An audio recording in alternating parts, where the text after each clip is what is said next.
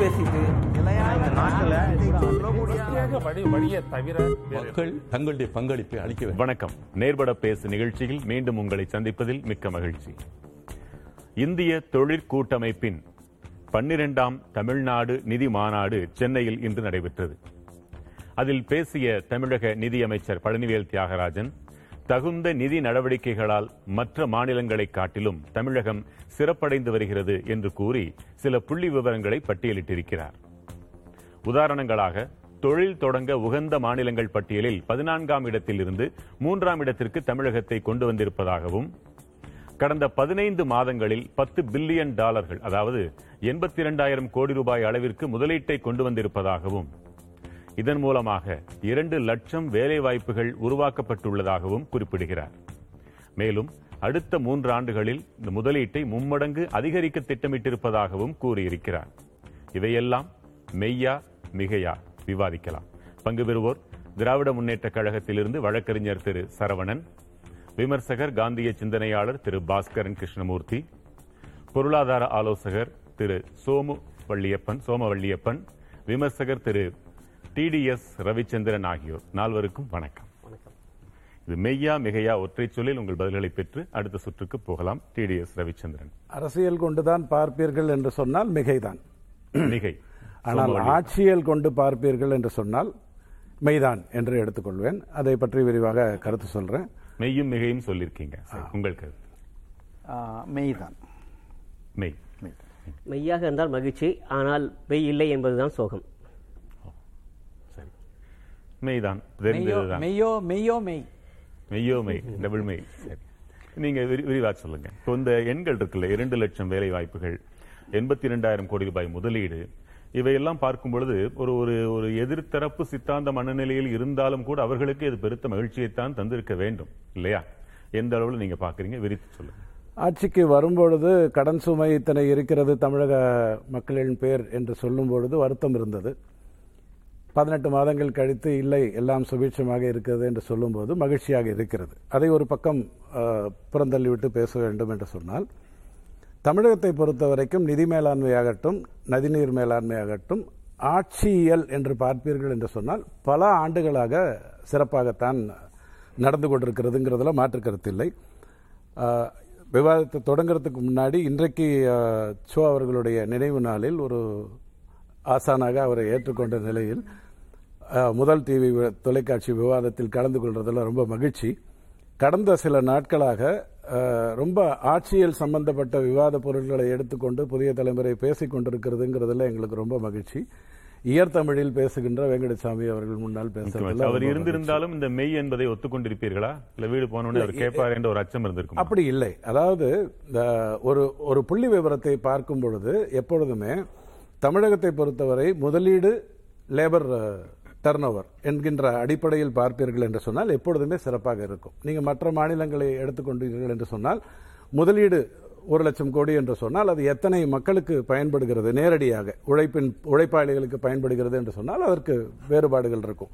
தமிழகத்தில் என்றைக்குமே அந்த ரேஷியோ வந்து மிகச் சிறப்பாக இருந்து கொண்டிருக்கும். அது உண்மையான விஷயம். அதில் ஒன்றும் மாற்று கருத்து இல்லை. அப்போ அவர் எண்பத்தி நாலு லட்சம்னு சொல்லும் போதும் ரெண்டு லட்சம்னு சொல்லும் போதும் அது மறுதளிக்கிறதுக்கான விஷயம் அல்ல. அல்ல. நீங்க இவ்வளவு தூரம் ஆணித்தரமாக அதை புரிந்து வைத்திருப்பதனால கேட்கிறேன்.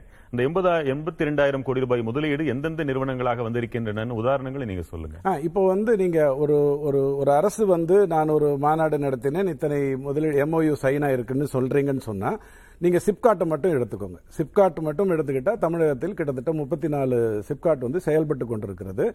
நீங்கள் வல்லம்படிகாலில் அல்லது இப்போ பிள்ளைப்பாக்கத்தில் அந்த அந்த காஞ்சிபுரத்தை தொடர்ந்து இருக்கக்கூடிய எத்தனை சிப்காட் நிறுவனங்களுக்குள்ளே போ உள்ள அமைப்புகளுக்குள்ளே போனீங்கன்னு சொன்னால் விரிவாக்கத்தை தான் அவங்க மு- முதல் சொல்கிறாங்க அதாவது முதலீட்டாளர்கள் ஒரு ஆயிரம் பேர் இருக்கிறார்கள் என்று எடுத்துக்கொள்வோம். அந்த ஆயிரம் பேர் தன்னுடைய தொழிலில் ஏற்படுத்திய அந்த அதைத்தான் அவர்கள் மையுறுத்தி சொல்லுகிறார்கள். புதிதாக முதலீட்டாளர்கள் வந்தார்கள் அவர்கள் இத்தனை கொண்டு வருவார்கள் என்று சொன்னால் அதற்கு ஒரு காலகட்டம் வரும். ஆனால் சிப்காட்டில் அப்படி இல்லை. அதை நீங்க அதை மட்டும் மையுறுத்தி பார்த்தீர்கள் சொன்னால் கண்டிப்பாக அடுத்த நாலு வருடங்களில் அது அதனுடைய பலனை தமிழ்நாட்டுக்கு நீங்க இப்ப திமுகவிற்கு மட்டும் இந்த பலனை நீங்கள் தர தயாராக இல்லையா? கடந்த பல பத்தாண்டுகள்னு சொன்னீங்களே. இல்ல, ஆட்சியலையும் அரசியலையும் பிரித்து பார்த்து தான் நீங்கள் நிதி மேலாண்மையை பற்றி பேச வேண்டும். ஆட்சியல் என்று சொல்வதாக இருந்தால் பல ஆண்டுகளாக பல வருடங்களாக தமிழகத்தை பொறுத்த வரைக்கும் அதனுடைய மேலாண்மை. அதுவே ஒரு. சரியான உத உதாரணம் உங்களுக்கு சொல்றேன். சிஏஜி ரிப்போர்ட்ஸ் முப்பது மாநிலங்கள் கொடுக்கிறது என்று சொன்னால் தமிழகத்தை பொறுத்த வரைக்கும் அதனுடைய சிஏஜி ரிப்போர்ட்ஸ் நீங்க கூர்ந்து கவனித்தீர்கள் என்று சொன்னால் விமர்சன வார்த்தைகள் மிக கம்மியாக இருக்கும். மிக மிகவும் குறைவாக இருக்கும் எப்பொழுதுமே. அதுக்கு எல்லாத்துக்கும் ஒரு சிஸ்டம் இருக்கு. சிஸ்டம் இல்லாம எதையும் நீங்க பேசிட முடியாது. பத்திரிகையில் காலம்காக நீங்க என்ன வேணாலும் பேசலாம். ஆனா இயல்பாக பேசுவது என்று சொன்னால் அந்த சிஎஸ்ஜி ரிப்போர்ட் எடுத்தீங்கன்னா அதுல விமர்சன பார்வைகளே தமிழகத்தை பொறுத்த வரைக்கும் ரொம்ப க- குறைவாக இருக்கும். ஆனால் ஒரு பதினைந்தாயிரம் யூஎஸ்டி பர் கேபிட்டா இன்கம் என்று சொல்லப்படுகின்ற தமிழ்நாட்டையும் பதினைந்தாயிரத்தி எட்நூறு என்று சொல்லப்படுகின்ற தெலுங்கானாவையும் கணக்கில் எடுத்துக்கிட்டு நீங்க நிதி மேலாண்மை எப்படி இருக்கு அப்படின்னு பார்த்தீங்கன்னு சொன்னா அங்கேயும் நீங்கள் தமிழ்நாட்டை வாழ்த்துவீர்கள் அப்படிங்கிறது தான் உண்மையான ஒரு விஷயம். இதுல நாம பெருமை அடைய வேண்டிய விஷயம் ரெண்டு. ஒன்று முதலீடு டுவர்ட்ஸ் லேபர் அப்படிங்கிறது வந்து தமிழகத்தில் சிறப்பாக இருக்கும். மாற்று கருத்தே இல்லை. ஆனால் எங்கே தமிழக அரசு தொலைநோக்கோடு பார்க்க வேண்டும் என்று சொன்னால் டான்ஜெட் கோடைய ஒரு லட்சம் கோடி கடன் அல்லது ஒரு லட்சத்தி என்ன செய்யணுங்கிறத நம்ம இன்னொரு சுற்றுல அதுல- அது- அது- சோமவள்ளியப்பன் உங்களுடைய கருத்து. இப்போ முதல்ல நிதியமைச்சர் அவர்கள் பேசிய இடத்தை பொறுத்து நாம் அதை மிகை அல்லது நிஜம் என்று நாம் சொல்லுகிறோம். இப்போ அவர் பேசிய இடம் வந்து தொழில் முனைவோர்கிட்ட பேசுகிறார் அப்போ தமிழகத்தினுடைய நல்ல விஷயங்களைத்தான் நாங்கள் எடுத்து சொன்னால் தான் மேலும் முதலீடுகள் வரும். ரெண்டாவது அது போன்ற இடங்களில் ஒரு பொய்யான தகவல்களை அவர் அதிகமாக சொல்லிவிட முடியாது காரணம் அங்கே முதலீட்டாளர்களுக்கு நிச்சயமாக நம்மளை விட அவர்களுக்கு கூடுதலாக யார் யாரெல்லாம் முதலீடு செய்திருக்காருன்னு தெரிந்து கொள்ளுகிற ஆர்வம் இருக்கும். அவர்கள் கேட்பார்கள். அல்லது சைட்லைன்ஸில் கூட அதை தெரிந்து கொள்ளுகிற ஒரு வாய்ப்பு வரும். எப்பயுமே இந்த முதலீட்டாளர் மாநாடுகளில் சொல்லப்படுகிற மிகப்பெரிய தொகைகள் அதில் ஒரு சதவீதம் ஒரு ஒரு அலவன்ஸ் வச்சு தான் நம்ம அதை எடுத்துக்கோம் யாரும் ஒரு அக்ரிமெண்ட் சைன் பண்ணுற போது இவ்வளவு ஆயிரம் கோடி என்று சொல்லுகிற போது அந்த கோடியை வந்து அவர்கள் கடைசி பைசாவை கொண்டு வந்து சேர்ப்பதற்கு மூன்று ஆண்டுகள் கூட ஆகலாம். இது வந்து இன்றைக்கு சொன்ன எண்பதாயிரம் கோடியும் இந்த ஆண்டு நிதியாண்டுக்குள்ளார இந்த மாதத்துக்குள்ளார இங்கே வந்து கொட்டப்படுகிற பணம் என்று அதற்கு பொருள் இல்லை. ஒரு விரிவாக்கம் அஞ்சாயிரம் கோடியில் பண்ணுறோன்னா அந்த அஞ்சாயிரம் கோடி செய்து முடிக்க ஐந்து ஆண்டுகள் ஆகலாம். இப்போ கடந்த இத்தனை பதினைந்து மாதங்களில் கொண்டு வந்திருக்கிறோம் என்று சொல்வது ஒப்பந்தம் போட- போடப்பட்டிருக்கிற மொத்த லட்சம் வேலை வாய்ப்புகளும் அப்படித்தானா? வேலை வாய்ப்புகளும் அப்படிதான். அது வந்து இப்ப சொன்ன உடனே அது வந்துடாது இல்லையா? அதுக்கப்புறம் அது அந்த தொழில் அங்க தொடங்கப்பட வேண்டும் அங்க வர வேண்டும். எவ்வளவு பேருக்கான வேலை வாய்ப்புகள் தான். வேலை ப உறுதி பத்திரங்கள் வழங்கப்பட்டதாக இல்லை. இது வந்து உலகம் மொத்தமுமே எல்லா மாநாடுகள்லையுமே சொல்லப்படுற தகவல்கள் தான். ஆனா திரு ரவி அவர்கள் சொன்னதோட எங்க ஒப்புக்கொள்கிறேன் என்றால் இப்போ நாம் இதை அரசியல்படுத்தாமல் பார்த்தால் இது வந்து இது ஒரு தமிழ்நாட்டிற்கு இருக்கக்கூடிய சிறப்புகள் அப்படின்னு பார்த்தா இந்தியாவிலேயே இரண்டாவது மிகப்பெரிய வருவாய் தருகிற பொருளாதாரத்தில் பெரிய மாநிலம் நிறைய படித்தவர்கள் இருக்கிற மாநிலம் சம சீதோஷ நிலை இருக்கிற மாநிலம் எல்லா விதமான போக்குவரத்துகளும் இருக்கிற மாநிலம் பொதுவாக அரசியல் அமைதியும் பொதுமக்களுக்கு ஒரு கலாச்சார ஒரு அது மாதிரி பல விஷயங்கள் இங்கே வந்து ஒரு ஒரு சாதகமான சூழ்நிலை இருப்பதனால அதை கெடுக்காமல் இருப்பதும் அரசு அதை மேம்படுத்துவதும் அரசு. அந்த விதங்களில் அது ஒரு ஃபைவ் பர்சன்ட் தான் மேலே கீழே கொண்டு போக முடிய தமிழ்நாட்டினுடைய ஸ்திரத்தன்மையும் தமிழகத்தினுடைய வருவாயை ஈர்க்கக்கூடிய தொழில்களை இழுக்கக்கூடிய தன்மையும் ஒரு ஒரு ஒரு ஆண்டுகளில் யாரும் மாற்றிட முடியாது. அப்படி பார்த்தால் இவர்கள் முன்பும் ஆட்சியில் இருந்திருக்கிறார்கள் அதற்கான பங்களிப்பும் இவர்கள் செய்திருப்பார்கள்.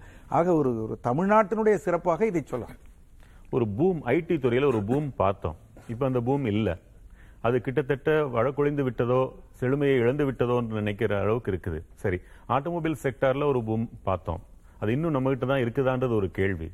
ரெண்டு மூன்றாவது புதிதாக எதை இந்த இத்தனை ஆண்டு காலத்தில் இவர்கள் கொண்டு வந்தார்கள்? இரண்டு கட்சிகளையும் சேர்த்தே நான் கேட்கிறேன். கடந்த ஆறாண்டு காலமாக எடுத்துக்கலாம். நம்ம கிட்ட நம்ம எதில் எக்ஸ்பர்டைஸாக இல்லையோ அந்த துறையில் பெரிய முதலீடுகள் வந்தால்தானே நாம் சமூக நீதி என்ற பெயரில் அனைவரையும் நல்ல கல்வி கொடுத்து பெருமை சேர்த்து விட்டோம். அவர்களுக்கான வேலை வாய்ப்பு எங்கே என்று பார்க்கும் பொழுது அதுக்கான போதுமான துறைகள் இல்லையோன்னு தோணுது. அதுல என்ன நிலைமை?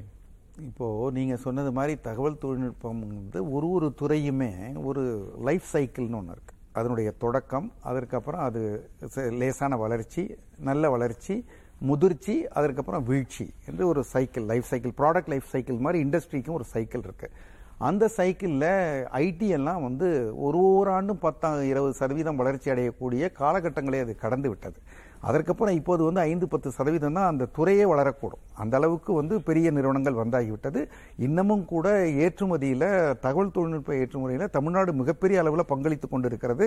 மிகப்பெரிய வருமானத்தை இந்தியாவிற்கு கொண்டு வந்து கொண்டிருக்கிறது. அந்த விதத்தில் தகவல் தொழில்நுட்பத்தில் நாம் எடுத்த முன்னெடுப்பு மிக முக்கியம். அதே மாதிரி ஆட்டோமொபைல் எடுத்ததும் இன்றைக்கு செய்தித்தாள்களில் வரவில்லை. புதிதாக பெரிதாக வந்ததாக தெரியவில்லையே தவிர நாம் உருவாக்கிய அந்த கட்டமைப்புகளும் அதுலேருந்து வந்து கொண்டிருக்கிற உருவாக்கங்களும் தொடர்ந்து வந்து கொண்டு ஒரு மிகப்பெரிய அளவில் நமக்கு ஜிஎஸ்டி கலெக்ஷன் வந்து கொண்டிருப்பது தமிழ்நாட்டிற்கு ஆட்டோமொபைலில் ஆட்டோமொபைல் காம்பனன்ஸ் நம்ம ஒரு தென்னிந்தியாவின் அல்ல ஆசியாவின் டெட்ராய்ட் என்று சொல்கிற அளவுக்கு சென்னை இருந்து கொண்டிருக்கிறது.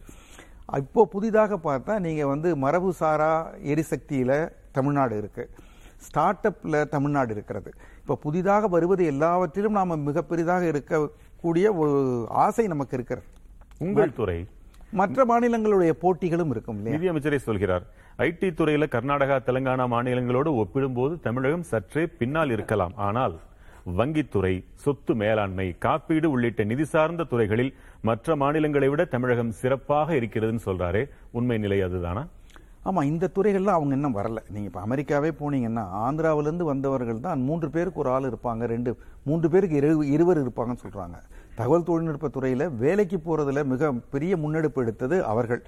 இங்கே பெரிய நிறுவனங்களை உண்டாக்கி இங்கே வைத்திருக்கிறது நாம. இங்கே இருக்கிற வேலை செய்பவர்களில் கூட ஆந்திராவிலிருந்து வந்தவர்கள் நிறைய இருக்கலாம் பெங்களூர்லேருந்து வந்தவர்கள் இருக்கலாம்.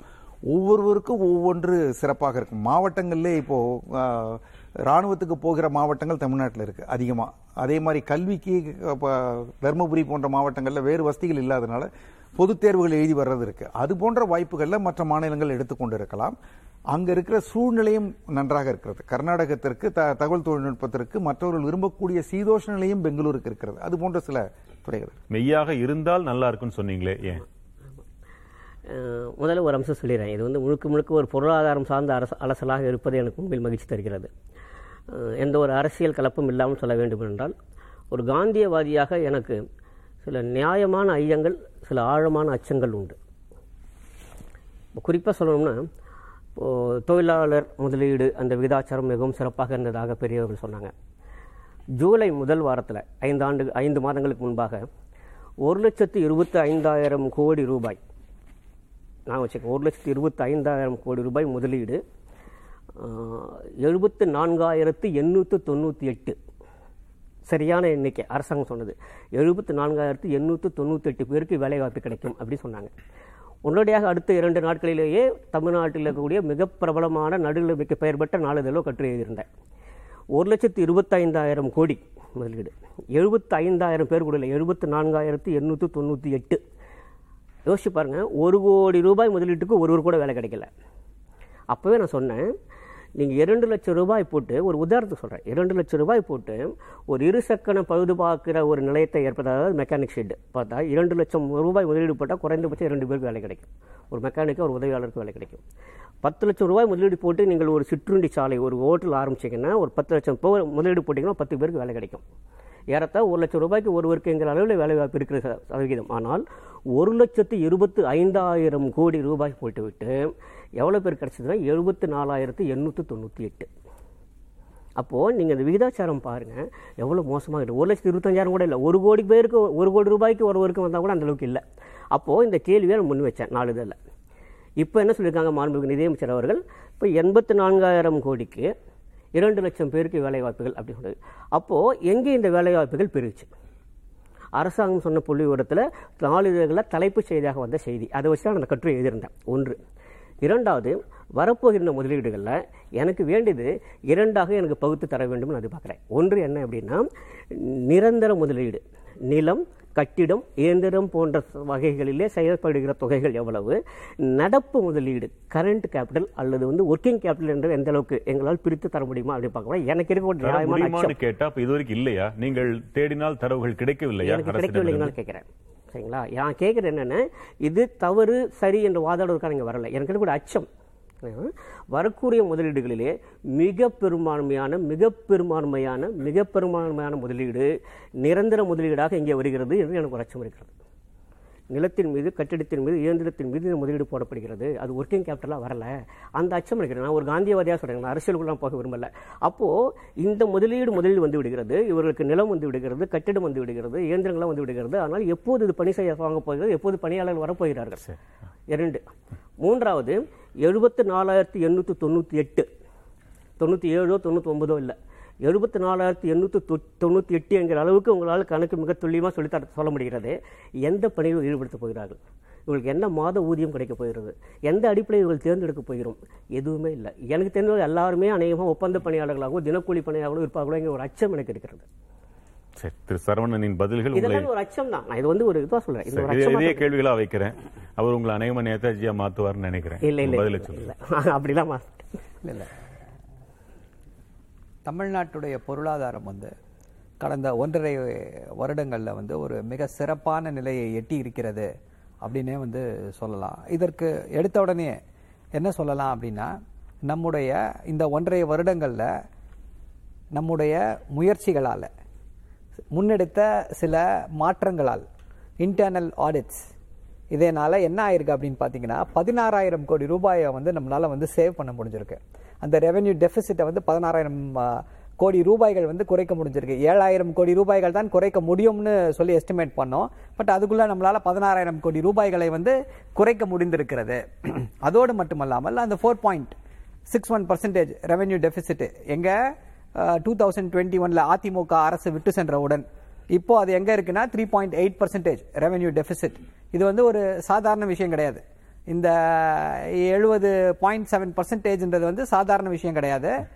ஏன் இதை சொல்றேன் அப்படின்னா ரெண்டாயிரத்தி பதினொன்னுல சர்ப்ளஸ் அதிகமான வச்சுட்டு தான் போன டெபிசிட் இல்ல டூ தௌசண்ட் லெவன்ல பட் இரண்டாயிரத்தி இருபத்தி ஒண்ணுல பத்து ஆண்டு காலம் நாட்டை சீரழித்த அதிமுக. நிதியை இந்தியா தமிழ்நாட்டுடைய நிதி நிலைமையை காலில் போட்டு மிதிச்சு அதை எப்படி என்ன செய்தார்கள் என்பது எல்லாருக்குமே தெரியும். ஊழல். சரி. தரிகட்ட அந்த ஊழலால என்ன ஆச்சு அப்படின்னா தமிழ்நாட்டுடைய பொருளாதாரம் வந்து எல்லா இடத்துலையும் கடன். டான்ஜெட்கோவை பற்றி நண்பர்கள் பேசினாங்க. டான்ஜெட்கோ வந்து ஒரு லட்சம் கோடிக்கு மேலே கடன் இருக்குன்னா அதற்கு ஒரே காரணம் ஒரு லட்சத்தி ஐம்பத்தொம்போதாயிரம் கோடி ரூபாய் கடன் கடந்த பத்து வருடங்களில். என்ன காரணம்? அதிமுக செய்த லஞ்சம். அஞ்சு ரூபாய்க்கு வாங்க வேண்டிய மின்சாரத்தை வந்து பதினோரு ரூபாய்க்கும் இருபத்தஞ்சு ரூபாய்க்கும் கான்ட்ராக்ட் போட்டுட்டு அதுவும் இருபத்தஞ்சு வருஷத்துக்கு கான்ட்ராக்ட் போட்டுட்டு டான்ஜெட்கோவை அழித்த பெருமை சென்ற அதிமுக அரசையே சேரும். இப்போ அதை எப்படி மீட்க வேண்டும் அப்படின்னு சொல்லி முயற்சிகளை எடுத்துக்கொண்டிருக்கிறோம் நான் துணைக்கு அழைக்கிறேன் பொருளாதார அறிஞரை. வருவாய் பற்றாக்குறையை குறைத்தது திமுகவின் தனிப்பெருமை என்று அவர் சொல்றாரு. ஒரே நிமிஷம். ஏற்றுக்கொள்ளத்தக்கதுதானே? நான் இல்ல, நான் இன்னும் முடிக்கல. ஒரே நிமிஷம். என்னுடைய இது இருக்கு. நான் இல்ல ஒரு நிமிஷம் ஏன்னா நான் பேசுறேன். நான் அதை ஏற்றுக்கொள்ளத்தக்கது என்றால் நான் அதை ஏற்றுக்கொள்கிறேன். இல்ல நீங்க நீங்க ஏற்று நீங்க ஏத்துக்கிறீங்க நான் அவருடைய. செகண்டரி இது ஃபேக்ட் நீங்க ஏத்துக்கிட்டா என்ன? ஏத்துக்கலனா என்ன? அது உண்மை. அவசியம் கிடையாது. ஒரே நிமிஷம். என்ன? அப்படின்னா இல்ல இல்ல இல்ல. ஒரு நிமிஷம். என்ன இதுல? முக்கியமா எதை சொல்ல விரும்புகிறேன் அப்படின்னா இரண்டு மாடல் இருக்கு. இப்ப இந்த ஒன்றரை வருடத்துல திராவிடியன் மாடல் இன்னொரு பக்கம் நம்ம இந்த திராவிடியன் மாடலை வந்து குஜராத் மாடலோட தான் கம்பேர் பண்ணோம் இல்ல ஆரியன் மாடலோட கம்பேர் பண்ணோம் இந்தியா முழுக்க பாஜக செய்து கொண்டிருக்கக்கூடிய மாடல் இந்த திராவிடியன் மாடலுடைய சிறப்பம்சம் என்ன அப்படின்னா வெறும் பொருளாதார வளர்ச்சி மட்டும் கிடையாது. குஜராத்தில் பார்த்தீங்கன்னா வெறும் பொருளாதார வளர்ச்சி. தமிழ்நாட்டில் வெறும் பொருளாதார வளர்ச்சி கிடையாது. அனைவரையும் உள்ளடக்கிய சமூக பொருளாதார வளர்ச்சி. அதை வந்து இந்தியாவில் இதை போன்ற ஒரு சிறப்பான சமூக பொருளாதார வளர்ச்சி வேற எந்த மாநிலத்திலையுமே கிடையாது. இதற்கு ஒரே காரணம். ஒரே காரணம் யாருன்னா தமிழ்நாட்டுடைய முதல்வர் திரு மு க ஸ்டாலின் அவர்கள். திராவிடியன் மாடல்னு சொல்லி அவர் எடுத்து வைத்த அந்த முயற்சிகள் தான் இதற்கு காரணம். இங்குதான் அதனால் நான் குறுக்க கேட்கிறேன். இங்குதான் டாஸ்மாக் மூலமாக பெருமளவு வருவாயை இன்னும் திராவிடின் மாடல் ஈட்டுகிறதா? இரண்டாவது இதுக்கு உதாரணத்துக்கு சட்டமன்றத்தில் பெண்களின் பங்கு என்ன? இத்தனை ஆண்டு காலம் திராவிட ஆட்சியில் செய்த அந்த ஒற்றை கேள்வி போதாதா? பெண்களின் பங்கு என்ன? இல்ல இப்ப அதாவது என்ன அப்படின்னா நீங்க வந்து ஒரு கேள்வியை வைக்கிறீங்க. பெண்களின் பங்கு என்ன அப்படின்னு சொல்லி கேட்குறீங்க. இந்தியா முழுக்க பஞ்சாயத்துகளில் வந்து ஐம்பது சதவீதம் பெண்களை வந்து பிரதிநிதிப்படுத்துவது யார் அப்படின்னா திமுக தான். ஃபர்ஸ்ட் அந்த சட்டத்தை கொண்டு வந்தாங்க. இப்போ இல்ல. இதுக்கு வந்து இந்த சட்டத்தை இப்ப கொண்டு வந்தாங்க. பெண்களை எப்படி முன்னேற்றி இருக்கோம் அப்படின்னா ஆயிரத்தி தொள்ளாயிரத்தி எழுபதுகள்ல தலைவர் கலைஞர் அவர்களுடைய ஆட்சியில பெண் போலீஸ் நியமிக்கப்பட்டார்கள். ஒரே நிமிஷம். ஆயிரத்தி தொள்ளாயிரத்தி தொண்ணூத்தி ஆறுல அரசு வேலைகள்ல வந்து முப்பது சதவீதம் பெண்களுக்கு ஒதுக்கீடு செய்யப்பட்டது. அதே போல ஆயிரத்தி தொள்ளாயிரத்தி ஒன்பதுல பெண்களுக்காக என்ன செய்தோம்? ஒரு வழக்கமான கேள்வி இல்ல, வழக்கமான இல்ல. உங்க கட்சியில மாவட்ட செயலாளர்களாக மாவட்ட செயலாளர்களாக என்னன்னா உங்களுடைய இது என்னவா இருக்கு அப்படின்னா ஒரு ஒரு பாராமீட்டர் எடுத்து வச்சுட்டு திமுக பெண்களுக்கு என்ன செய்ய அப்படின்னு சொல்லி கேக்குறீங்க. இல்ல, இல்ல. அதுதான் அதுதான் இல்ல இல்ல. கேள்வியை தொடங்கி இல்ல இது பொருளாதாரம் சார்ந்ததாக கொண்டு. போகலாம். இப்ப நீங்க நீங்கள். இப்ப உதாரணத்துக்கு எய்ம்ஸ் எங்கே அப்படின்னு நம்ம கேட்கிறோம் நாங்குநேரி தொழிற்பூங்கா எங்கே என்று அவர்கள் கேட்கத்தான் செய்வார்கள். இரண்டும் ஒன்றுதான். குஜராத் முன்னேற்றம் என்றால் இது முன்னேற்றம் என்று இரண்டும் ஒன்றா என்று நீங்கள் கேட்பது நியாயம். அங்கே பலவற்றை நீங்கள் எடுத்துச் சொல்லும் பொழுது இங்கே நடக்கும் பலவற்றை எதிர்த்தரப்பினர் எடுத்து. வைக்கலாம் நீங்க- இல்லையா? நீங்க கேட்டீங்க. அதுதான் சொல்றேன். நல்ல கேள்வி நீங்க கேட்டீங்க. அதனால என்னால சொல்ல முடிஞ்சது சமூக நீதிக்குள் பெண்களும் முதன்மையாக அடங்குவார்கள். அப்படின்னீங்க பெண்களுக்கு திமுக அரசு என்ன செய்தது? இப்போ நாற்பது சதவீதம். பெண்களுக்கான இடஒதுக்கீடு எவ்வளவுன்னா நாற்பது சதவீதம். அதோடு மட்டுமல்லாமல் இன்னொரு சின்ன எடுத்துக்காட்டையும் சிறப்பான எடுத்துக்காட்டையும் என்னால் சொல்ல முடியும். தமிழ்நாட்டுடைய முதல்வர் என்ன செய்திருக்கிறார் என்றால் அரசு பள்ளிகளிலே படித்த பெண்களுக்கு பத்தா ஆறாவதுல இருந்து பன்னெண்டாவது வரைக்கும் அரசு பள்ளியிலே படித்திருந்தால் காலேஜ் போன உடனே அவங்களுக்கு மாதம் ஆயிரம் ரூபாய். இதை நாம் எதோடு ஒப்பிட்டு பார்க்க வேண்டும்? ஒன்றிய அரசோடு ஒப்பிட்டு பார்க்க வேண்டும். ஒன்றிய அரசு என்ன செய்கிறது? ஏற்கனவே பழங்குடியின பட்டியலின பெண்களுக்கு வந்து ஸ்காலர்ஷிப் கொடுத்துட்டு இருந்தாங்க மாசம் இதேதான். ஓ, ஆயிரம் ரூபாய் கிட்ட ஒரு ஸ்காலர்ஷிப் அதை ஸ்டாப் பண்ணிட்டாங்க. ரெண்டாயிரத்தி இருபதுல சோ யார் அப்ப பெண்களுக்காக செய்கிறார்கள்? அவர்களால் இப்படி கையை காமிக்க முடியுமா? தயவு செய்து பெண்களுக்காக பாஜக வந்து ஒரு. துரும்பை கூட கிளி போடல. ஒரு நொடி. இது. முடிச்சிடுறேன். அதுக்கப்புறம் அவங்க பேசலாம். பெண்கள் அதாவது பெண்கள் முன்னேற்றம் என்பதற்கும் பாஜகவிற்கும் ஆர்எஸ்எஸ் சித்தாந்தத்திற்கும் காத தூரம் சோ அதனால திராவிட மாடல் என்பது ஒரு அதுல வாதச்சுவைக்காக நிறைய கேள்விகள் இருக்கின்றன. இப்ப உதாரணத்திற்கு ஆதார் இணைப்பு ஒரு காலத்தில் எதிர்த்தீர்கள்.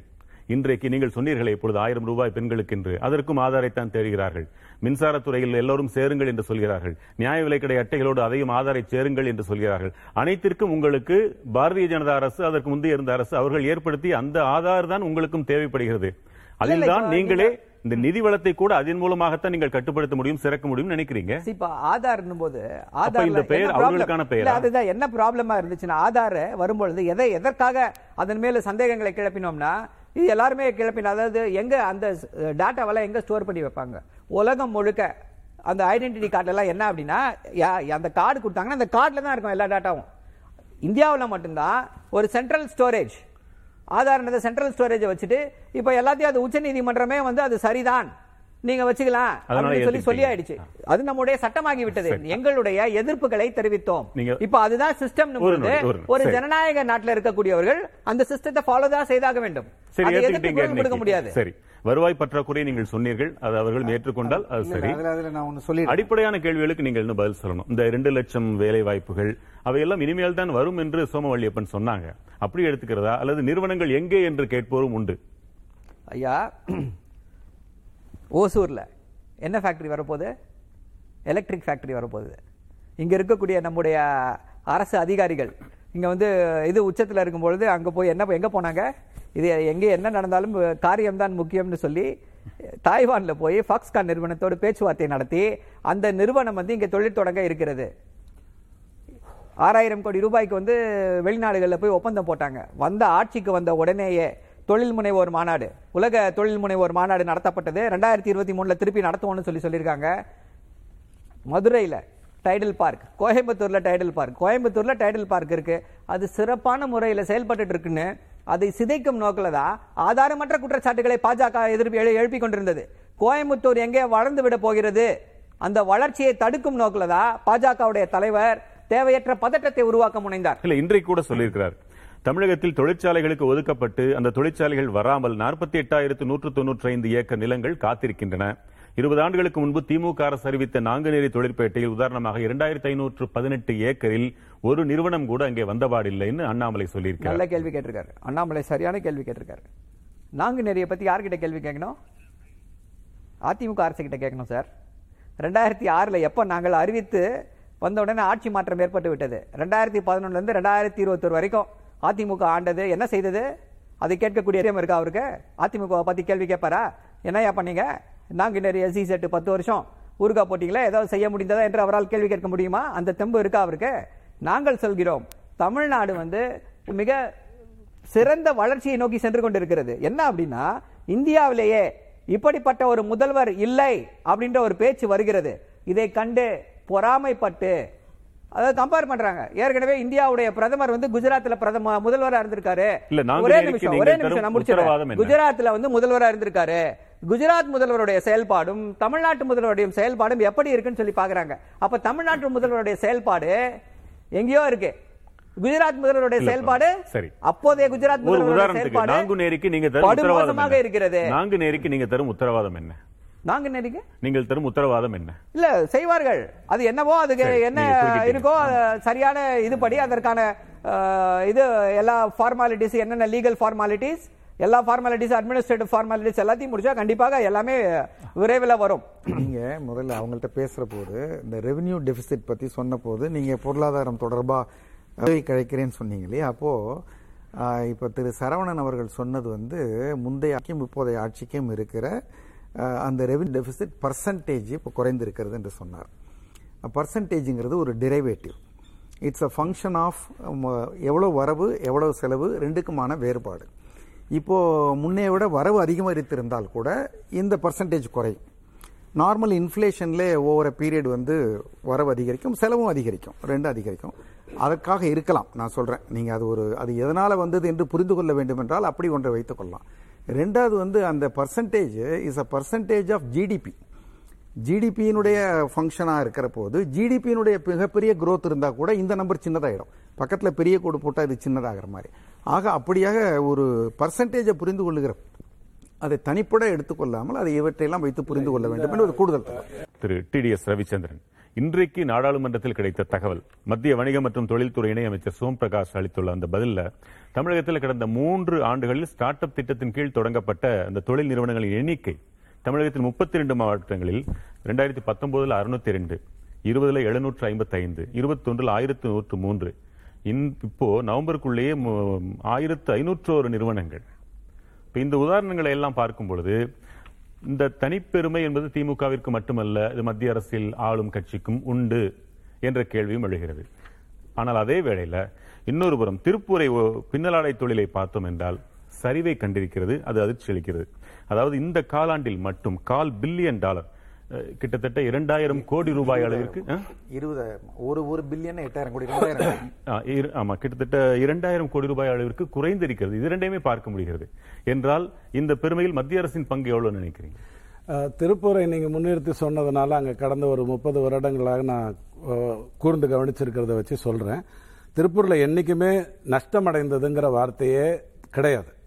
திருப்பூரினுடைய வளர்ச்சிக்கும் அரசுகளுக்கும் நேரடி சம்பந்தம் இருந்ததே இல்லை. இந்த வருடம் கூட முப்பதாயிரம் கோடி அந்நிய ப- வந்து பொருளீட்டிருக்குங்கிறது தான். தொண்ணூற்றி ஒன்றில் ஆயிரத்தி எட்நூறு கோடியாக இருந்தது. இன்றைக்கு இந்த அளவுக்கு வளர்ந்துருக்குங்கிறது மட்டும்தான் உண்மை. அதுக்கு ஒரு விதத்தில் அந்த யூஎஸ் டாலர்னுடைய மதிப்பு குறையாமல் இருப்பது கூட ஒரு விதத்தில் காரணம். அது ஒரு பக்கம் வச்சுக்கோங்க. திருப்பூரில் நலிவடைந்தது நலிவடைந்ததுன்னு எதிர்கட்சியாக இருந்து பேசுவதும் ஆட்சி அரசியல் ஆளும் கட்சியாக இருந்து பேசுறதுலையும் வித்தியாசம் இருக்குங்க.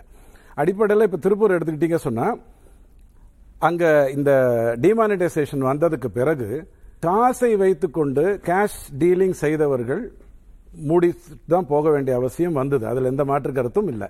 ஆனால் தொழிலாளிகளுக்கோ அல்லது முதலாளிகளுக்கோ அதாவது எக்ஸ்போர்ட்டர்ஸுக்கோ அல்லது லேபரர்ஸ்க்கோ என்றைக்குமே அங்கே வந்து எந்த ஒரு நலிவடையும் வந்ததில்லை. சுருக்கமாக சொல்லணும்னா ஒரு ஒரு திரு த- தமிழ்நாட்டினுடைய நிதி மேலாண்மையை பற்றி பேசணும்னா நீங்கள் திருப்பூர் எப்படி ஸ்கேல் ஸ்கேல் அப் ஆயிருக்குங்கிறத நீங்கள் பார்க்கலாம். இப்போ பேசும்போது சொன்னாங்க லேபர் வந்து எப்படி வருவான்? டைரக்ட் லேபர் எப்படி வருவான்? இன்டைரக்ட் லேபர் எப்படி வருவாங்கிற கருத்து வந்தது இல்லையா? இப்போ திருப்பூருடைய மொத்த வருமானம் வந்து அந்நிய ஃபாரின் எக்ஸ்சேஞ்ச் மட்டும் முப்பதாயிரம் கோடின்னு எடுத்துக்கிட்டா இந்தியாவில் டொமஸ்டிக்கில் நீங்கள் வாங்குற பனியன் சட்டி நம்ம வாங்குற பனியன் சட்டினுடைய அந்த ஒரு வருமானம்ங்கிறது அது ஒரு பத்தாயிரம் பதினஞ்சாயிரம் கோடியாக இருந்து இருந்துக்கிட்டு வருது. அங்கேயே நீங்கள் காதர்பேட்டுன்னு ஒரு இடம் இருக்குங்க. அந்த காதர்பேட் என்னன்னா செகண்ட்ஸையும் ஃபேக்டரி அவுட்லெட்ஸையும் விற்கும் அதுதான் காதர்பேட்டு. திருப்பூருடைய மொத்த வருமானத்தில் காதர்பேட்டு இருபது பர்சன்ட் வாங்கும். அதாவது தொழிலை தொடங்கி புதுல தயாரிப்பு செய்து அதை கொண்டு போய் விற்று கிற்று வருகின்ற லாபம் ஒரு பக்கம் இருக்குன்னா அதனுடைய செகண்ட்ஸ் மேனேஜ்மெண்ட் மட்டும் கிட்டத்தட்ட இருபது பர்சன்ட் வரும். இப்படித்தான் ஒரு அரசின் மேலாண்மை எங்கேயுமே இருக்க முடியும். எல்லா இடத்துலயுமே இருக்க முடியும். அடுத்தது நீங்கள் வந்து எங்கள் எ- ராமராஜ் மாதிரியான நிறுவனங்களில் ஒரு வார்த்தை சொல்லுவாங்க. சார் கூட அது சொன்னார். அதாவது எந்த தொ- எந்த ஒரு முதலீடும் முதல்ல வருதுன்னா ஐந்து வருடம் அது வந்து அதனுடைய காலகட்டம் வரும். ஆறு வருடம் அதனுடைய உச்சகட்டத்துக்கு வரும். மூன்று வருடம் அதனுடைய நீட்சியை சந்திக்கும். திருப்பி சுயேட்சியில் அடுத்த ஐந்து ஆறு மூணுன்னு ஒரு கணக்கு திருப்பூரில் சொல்லுவாங்க. அதுதான் உண்மையாகவே எந்த தொழிலையும் இருக்க முடியும். நான் அரசியல் பேசாமல் ஆட்சியல் மட்டும் உங்ககிட்ட பேச விரும்புகிறேன் அடுத்தது இன்னொன்று சொல்லுவாங்க வெளிநாட்டு வெளி மாநில லேபர்லாம் திருப்பூரில் அதிகமாக இருக்காங்க. உள்ள நம்ம தமிழ்நாட்டுக்காரர்கள் கம்மியாக இருக்காங்க அது உண்மை இல்லை. தமிழர்களை பொறுத்த வரைக்கும் மெத்தாடிக்கல் ஒர்க்கில் எப்போதுமே இறங்க மாட்டாங்க. இப்போ உதாரணத்துக்கு ஒரு பனியன் தயாரிக்கிறீங்கன்னு சொன்னால் அதில் இருபது ஆப்ரேஷன் செஞ்சால் தான் ஒரு பனியன் வந்து தயாரிக்க முடியும். அதில் ஆறு ஆப்ரேஷன் என்னவா இருக்கும்னா இந்த பீஸை திருப்புறது. இந்த இடத்துல நூலை கட் பண்றதுன்னு இருக்கும். மெத்தாடிக்கல் ஒர்க்ஸ் இந்த மெத்தாடிக்கல் ஒர்க்ல தான் வெளிமாநிலத்தவர்கள் அதிகம் வருவாங்களே ஒழிய இல்ல இப்ப இந்த ரெண்டு லட்சம் வேலை வாய்ப்புகள்னு சொல்றாங்களே. அது முழுக்க முழுக்க நேரடி வேலை வாய்ப்புகளை நிதியமைச்சர் குறிக்கிறாரா? அல்லது மறைமுக பணியாளர்களையும் சேர்த்துதான் அந்த எண்ணிக்கை இல்ல இந்த டைரக்ட் லேபர் இன்டைரக்ட் லேபர் நீங்க எப்படி அஹ், பாக்குறீங்கங்கிறது அடிப்படையில் எடுத்துப்போம். உற்பத்திக்கு நேராக இருக்கிறவன் டைரக்ட் நிதியமைச்சர் சொல்லும் போது எதை சொல்லுவார்னு கேட்கிறேன் இல்ல அவர் சொல்லணும் எடுத்துக்கிட்டா டைரக்ட் லேபரை தான் சொல்லணும். அவர் சொல்லணும் சொல்ல வேண்டிய கணக்குன்னு எடுத்துக்கிட்டா டைரக்ட் லேபரை சொல்லணும். ஆனா ஒரு அரசு அப்படி சொல்ல முடியாது. அது வந்து கண்டிப்பா இன்டைரக்ட் லேபரை சேர்த்து தான் சொல்லும். சரி அரசு என்று வரும்போது திரு சோமவள்ளியப்பன் அரசியலும் பொருளாதாரமும் ஒன்றை ஒன்று சார்ந்தது.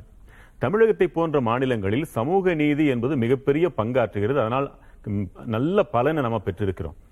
உடல் நலத்திலும் நல்ல கான்சன்ட்ரேட் பண்ணியிருக்கிறோம். ஒருவர் உடல் நலனோடு இருந்தால் அவருக்கான மருத்துவ செலவுக்கான பணம் அங்கே இருந்தாலும் இல்லை என்றாலும் இருந்ததாகத்தான் பொருள்.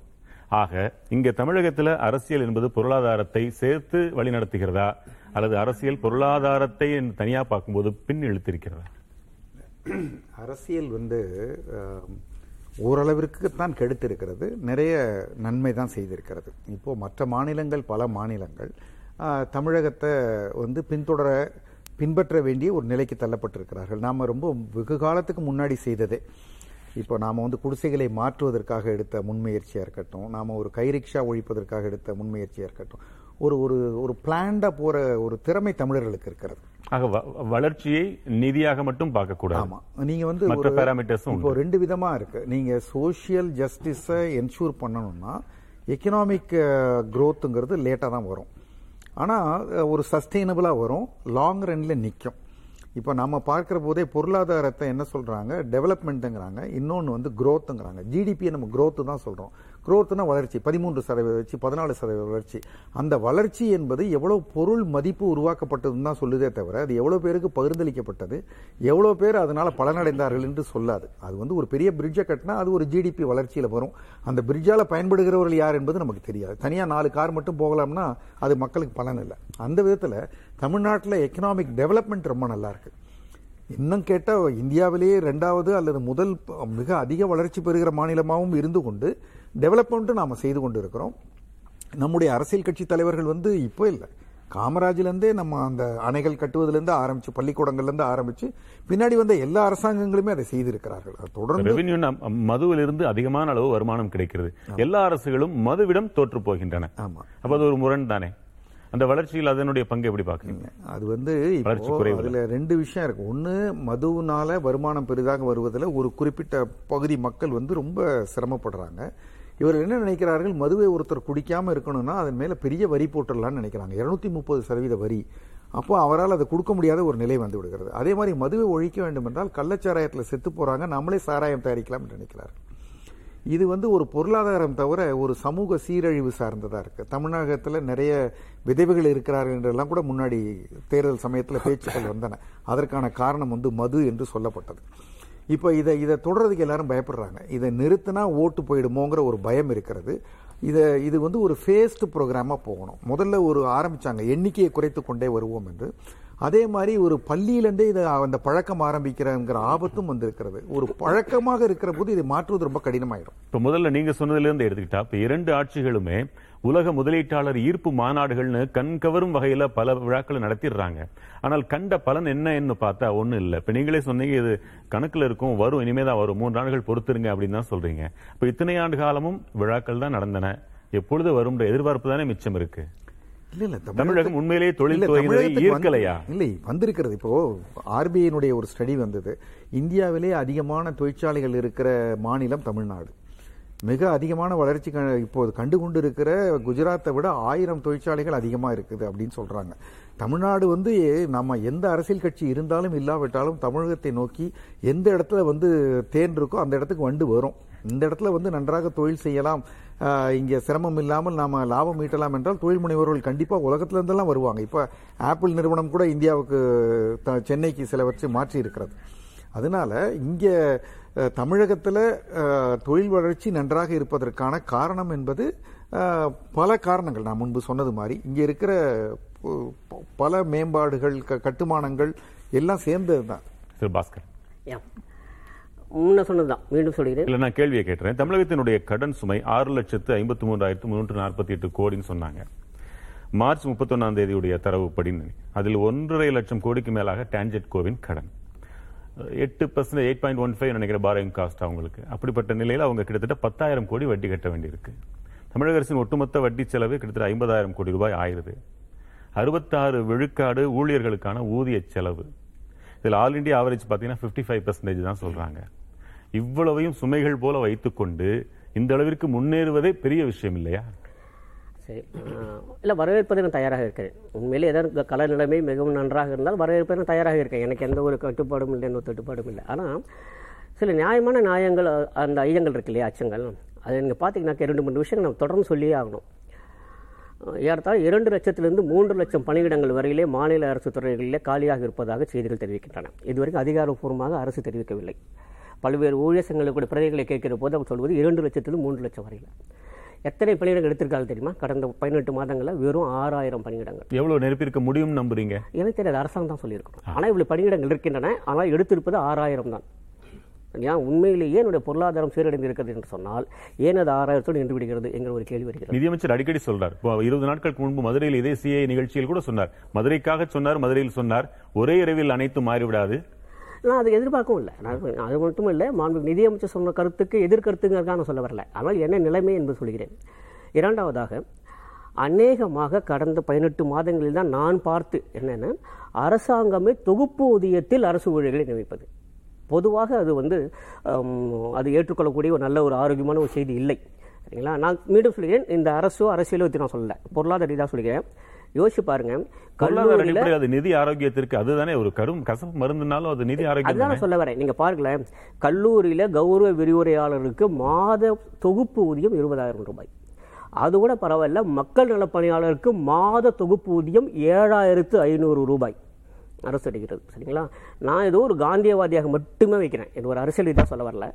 ஏழாயிரத்தி ஐநூறுரூபாய் தொகுப்பூதியம் ஒரு அரசு தருகிறது என்று சொன்னால் அது எந்த அளவுக்கு ஒரு பொருளாதார வலிமையை காட்டுகிறதுங்கிறது எனக்கு புரியல. திரு சரவணன் பிடிஆர் பழனிவேல் தியாகராஜன் தன்னுடைய சொந்த சக அமைச்சர்களை கூட விமர்சிக்கிற வல்லமை பெற்றவராக இருக்கிறார். அதற்குரிய சுதந்திரமும் தரப்படுகிறது என்று கருதுகிறேன். இந்த துறை சரியில் இந்த துறை இன்னும் சிறப்படைய வேண்டும். அப்படியான ஒரு வேகத்தோடு இருக்கும் ஒருவருக்கு தான் நினைத்த அளவிற்கு நடக்கவில்லை என்ற வருத்தமும் இருக்கக்கூடும். எதெல்லாம் அவருக்கு தடைகளாக இருக்கின்றன நினைக்கிறீங்க? நான் சொல்றது அரசியல் ரீதியாக அல்ல. திட்டங்கள், சமூக அவருக்கு திட்டங்கள், இங்க வந்து மானியங்கள். வந்து அரசுன்னும் போது இங்க ஒரு தனி ஒருவரை வந்து நம்ம வந்து அவருக்கு என்ன தடை இல்ல. அரசாங்கத்துக்கு. தமிழ்நாடு அரசாங்கம் திமுக அரசாங்கம் அங்கே ஆட்சியில இருக்கிறது. இந்த ஆட்சிக்கு எதுவெல்லாம் தடை? தமிழ்நாட்டுடைய பொருளாதார முன்னேற்றத்திற்கு எதுவெல்லாம் தடையாக இருக்கிறது? அப்படின்னா தமிழ்நாட்டுடைய வளர்ச்சிக்கும் பொருளாதார முன்னேற்றத்திற்கும் மிகப்பெரிய தடைக்கல் எதுனா ஒன்றிய பாஜக. அப்புறம் இங்க இருக்கக்கூடிய பாஜக. ஏன் இப்ப ஆதார் கெட்ட தான் வாங்கிட்டு உங்களுக்கு. பலனை ஒரு எக்ஸாம்பிள் என்ன அப்படின்னா பாலிசிஸ் வந்து டெல்லியில் உட்காந்துட்டு இங்க எல்லாருக்கும் பாலிசி வந்து டிசைட் பண்ண முடியாது.